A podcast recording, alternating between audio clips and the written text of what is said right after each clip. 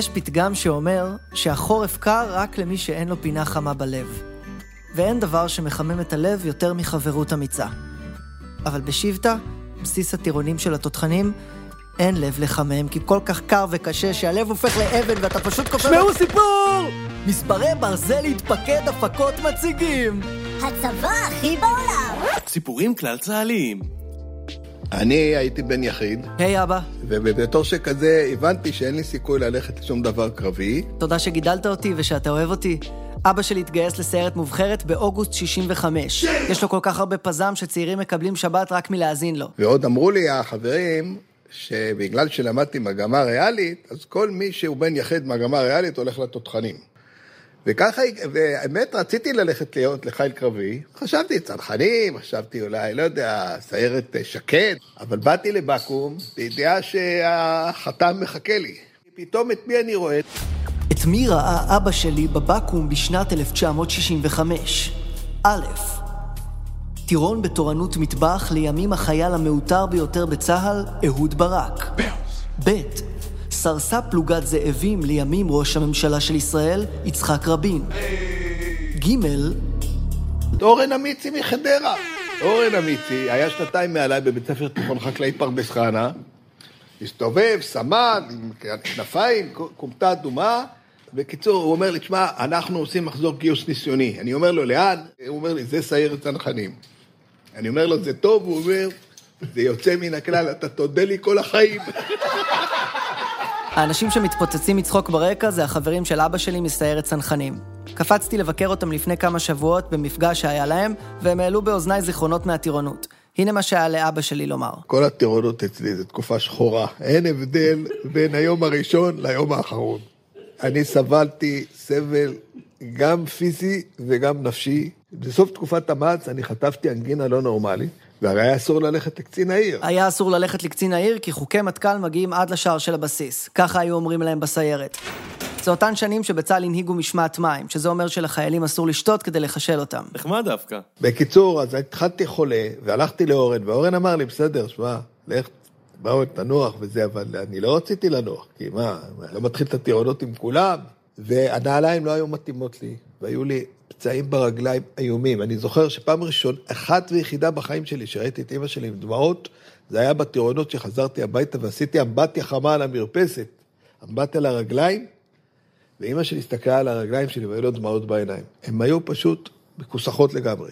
יש לי תחושת כישלון מהתקופה הזאת. אני חושב שהייתי יכול להיות הרבה יותר מוצלח בתפקידים אחרים שהיו משתמשים בשכל שלי ולאו דווקא ב, ב, בשרירים שלי. אלה סיפורי הטירונות שגדלתי עליהם, ויכול להיות שגם בגללם פחדתי לחשוב על מה יקרה איתי כשאני אלך לצבא. בתור תיכוניסט הצבא לא עניין אותי בכלל. כל מה שרציתי זה לנגן בגיטרה, לחנוק את הנחש ולעבור לגור עם דודה ודוד שלי בבל אר. אבל בגלל שהיה לי פרופיל 97 וידעתי שאני אהיה חייב ללכת לקרבי, נאחזתי בדבר החיובי היחיד שאבא שלי תמיד היה אומר על הצבא. אבל מה שנשאר לי זה באמת החברות הזאת שאתה עד לה כאן, שזה משהו שהולך איתך לכל החיים וזה אי אפשר להחליף. אתה יודע שאני לא עודדתי אותך ללכת ל... לא, לא לפה ולא לשם, אבל אני נתתי לך להבין, אני חושב שלהיות חייל קרבי יש לזה הרבה... יש לזה ערך מוסף בקשרים עם חברים, ואתה באמת, אני חושב, אה, יש לך קשרים עם אנשים שהיו איתך בצבא. ואבא שלי צדק. יש לי הרבה מאוד חברים מהשירות הסדיר וגם מהמילואים, וכבר בטירונות התחברתי עם אנשים שמלווים אותי עד היום. אתה היית הבן אדם הראשון שפגשתי בצבא. זה אורי זהבי. שנינו גויסנו לתותחנים בנובמבר 2003. הכרנו בתל השומר, כי שנינו יצאנו לבדיקה רפואית ביום הראשון של הטירונות וישנו את הלילה בבית. סמרטוטים! בתל השומר דיברנו על גיטרות ועל סיגריות, ולא ידענו שאנחנו בכלל מאותו בסיס. ונסעתי לשבטה, והגעתי לשם בלילה, איכשהו מצאתי את המפקד ש... שזה, והוא אומר לי, זה האוהל שלך. ואז ראיתי אותך בפנים. וזה באמת היה... זה היה מעין כזה רגע של, אה, אוקיי, אז הכל בסדר, כאילו, לא הכל בסדר בקטע של עכשיו הכל מדהים, אבל יש פה פנים מוכרות, יש שותפות גורל. אני וזהבי היינו החברים הכי טובים בטירונות. היו לנו שני דברים במשותף. שנינו היינו מאוד עצובים, ושנינו רצינו לעשן סיגריות דבר ראשון בשעת ת"ש, השעה החופשית היחידה שיש לך ביום. אז שעת ת"ש בשבילנו, מה ששנים אחרי זה גילינו שפשוט נקרא דיכאון קליני, זה לעשן כמה שאתה רק מצליח ב-56 דקות שנשארו, וגם במחיר של לא לצחצח שיניים, לא אה, להתקלח, לפעמים שבוע. האוהל של זהבי ושלי היה נקרא בפי הטירונים האוהל הרקוב. היינו חמישה טירונים שנטו להתקלח ממש מעט. פויה. היום אנחנו מתקלחים ממש מלא, אני מרגיש צורך להגיד את זה, אבל מרוב צער ורצון לעשן שתי קופסאות סיגריות ב-60 דקות, אני חייב להודות שהמקלחת הייתה הדבר שכמעט תמיד נדחק לתחתית סדר העדיפויות.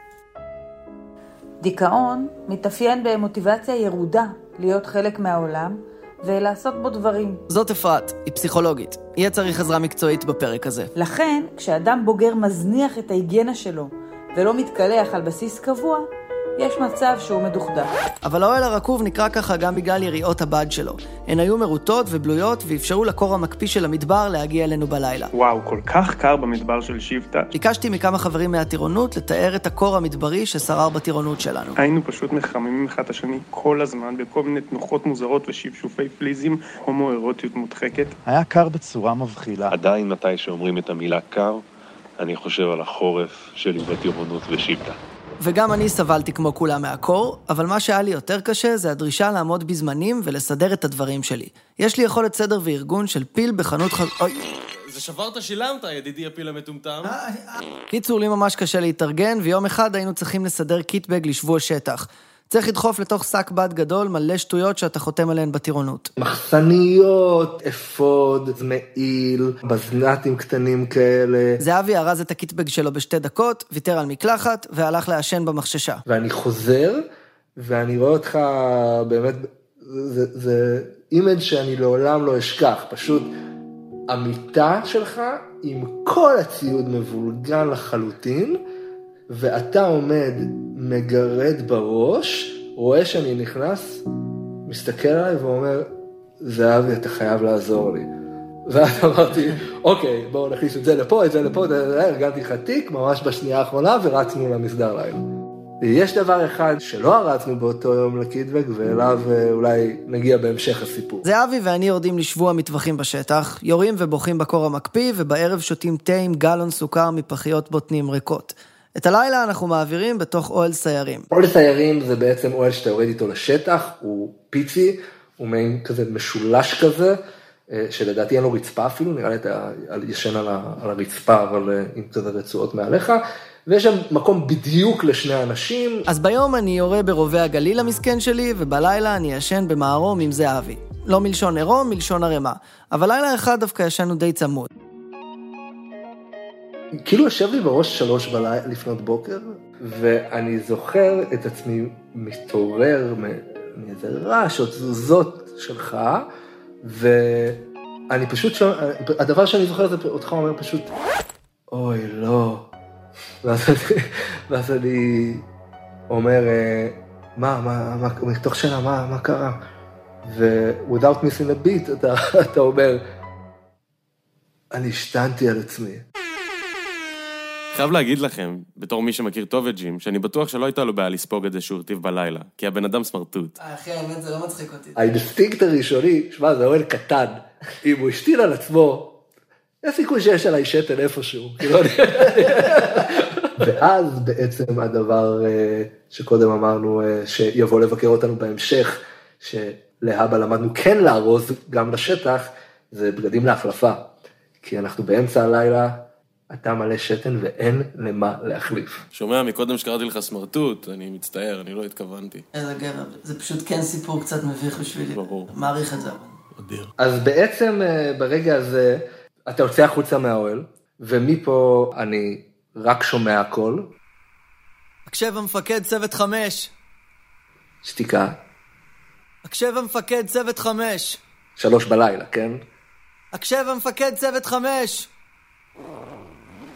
מה אתה רוצה? זה זמן טוב להגיד שאנחנו היינו בגדוד מעורב לוחמים לוחמות, ומי שענה לך זה היה מפקדת ולא מפקד. מה אתה רוצה? ואני ברגע זה כאילו שומע את הגלגלים שלך עובדים בראש, ואני, מה הוא הולך להגיד? מה הוא הולך להגיד? הקשב המפקדת, אפשר לדבר עם מפקד? והיא עונה לך, ממש לא, אי אפשר. מה אתה רוצה? המפקדת לא השאירה לי הרבה ברירה, אז אלה המילים שבחרתי. הקשב המפקדת, השתנתי על עצמי. שמעתי את הגלגלים עובדים אצלה הפעם, ואז היא אמרה, אה... חכה רגע, אני אקרא למפקד. אה, אני טל, אה, הייתי מפקד טירונים של מחזור נובמבר 3. אחד החבר'ה שלי היה עומר, חבר'ה קראו לו גם ג'ים. וככה זה היה נראה מהזווית שלו. אני זוכר את עצמי קם, מנסה כאילו להבין מי נגד מי, לקח לי כמה דקות להתאושש. אני רוצה לה, מה, מה קרה? היא אומרת לי, הוא עשה לעצמו פיפי, הוא צריך בגדים. אני אומר לה, טוב, די, תעזבי אותי. ממה שאני זוכר, עמדתי שם כמה דקות שנראו כמו נצח בקור המקפיא, ואחרי שהמפקדת הלכה, לא היה נשמע שמישהו עומד לחזור אליי. כשאתה מפקד, אתה, אתה לא ישן הרבה. וכל דקה שאתה ישן היא, היא כמו זהב. אני זוכר שאני אומר לה, כאילו, תעזבי אותי בשקט.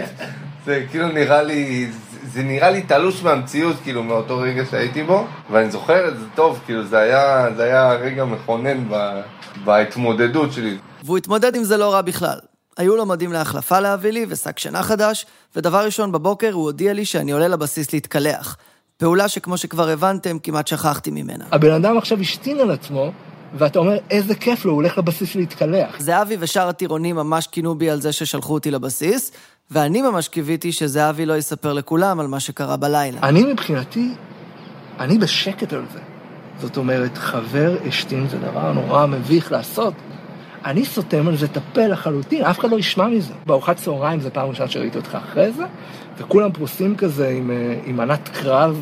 אתה מדבר וכולם מקשיבים לך, ואז אני שומע משהו בסביבות, ואז השתנתי על עצמי וכולם מתפקים בצחוק, ואז אני כזה, טוב, he doesn't give a fuck, כאילו ממש ממש לא אכפת לו. ובאמת התייחסתי לזה בתור אירוע מצחיק שקרה לי, וכמו טל, המפקד שלי, חשבתי שזה יכול לקרות בנסיבות שהיינו בהן. כן, אני חושב שבפעם הראשונה זה היה מצחיק. מצחיק על רמת הלא נעים. שזה גם מובן, כי זה, אתה יודע, זה סביבה, זה סביבה שונה, יש את ההתמודדות עם החורף, עם הקור הנוראי שיכול... רגע, רגע, רגע, למה הוא אמר בפעם הראשונה זה היה מצחיק? מה? לא, לא נראה לי שהוא... כן, כן, כן, תשמע רגע, הנה. כן, אני חושב שבפעם הראשונה זה היה מצחיק. בפעם הראשונה זה היה מצחיק. בפעם הראשונה... לא, כן, כן, כן, כן, כן, כמה ימים אחרי זה, הפעם בתוך הבסיס, שוב הערתי את טל בשעה שתיים בלילה. הקשב המפקד, זה קרה שוב. וגם בפעם השנייה המפקד שלי התמודד יפה. אני זוכר שפעמיים החלפנו את השק שינה, אני זוכר גם שקיפלנו אותו ושלחנו אותו לכביסה. ואחרי הפעם הזאת הוא התמודד בהצטיינות יתרה, כששאל אותי אם אני רוצה לדבר עם קב"ן. כדי לנסות להבין אם אתה מתמודד עם איזה משהו נפשי שאנחנו יכולים לעזור לך ברמת הצבא. ואני מאוד רציתי לראות קב"ן, וכאן הסיפור יכול היה לפנות לרגע שבו שתי הרטבות לילה שינו את המסלול הצבאי שלי מלוחם בתותחנים למשהו אחר, אבל בסוף בחרתי לסרב בנימוס להצעה של טל, כי לא רציתי שיחשבו עליי שלא הצלחתי לעמוד בתחילת הטירונות כמו כולם. כי מה, לא מתחיל את הטירונות עם כולם? תודה רבה שהאזנתם לצבא הכי בעולם. תודה רבה לאוריה אצבעות שערך את ההסכת וקריין איתי, לזהבי, לטל, לאפרת, לאבא שלי ולכל החברים מנוב שלוש שתרמו את קולם. את שיר הנושא של הצבא הכי בעולם שר ממש יפה איתי כפיר. תודה מיוחדת לתיאטרון האינקובטור שנותן לנו חופש לספר את הסיפורים האלה. ואת הכסף. ניפרד עם אבחון פסיכולוגי זריז. הרטבת לילה שמופיעה פתאום אצל חייל יכולה הרבה פעמים אה, לקרות מסיבות רגשיות. היא עלולה לקרות כתגובה לאירועים קשים שמייצרים סטרס, או ביטוי של איזו מצוקה אחרת. דרך ההרטבה, הנפש מספרת לנו שקשה לה, בעצם זועקת לעזרה.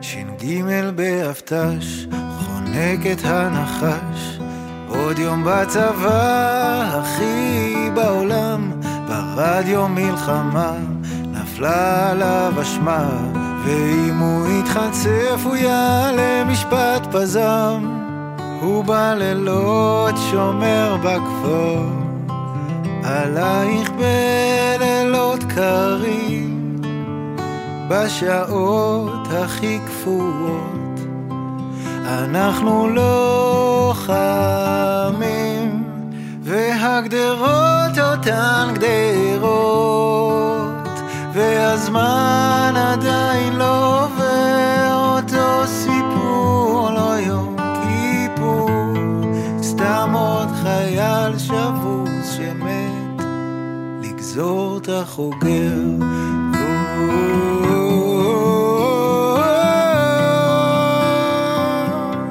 לגזור את החוגר.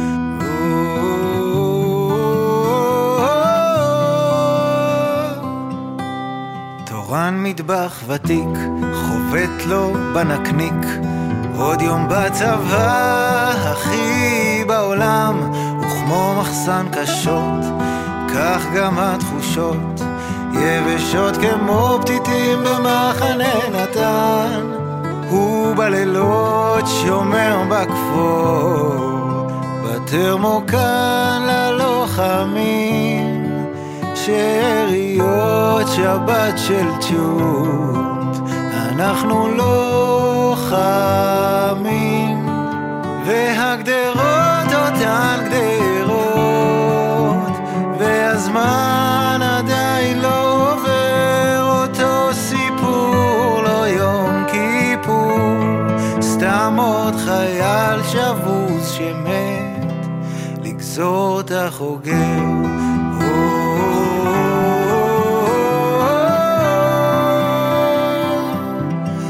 לגזור את החוגר.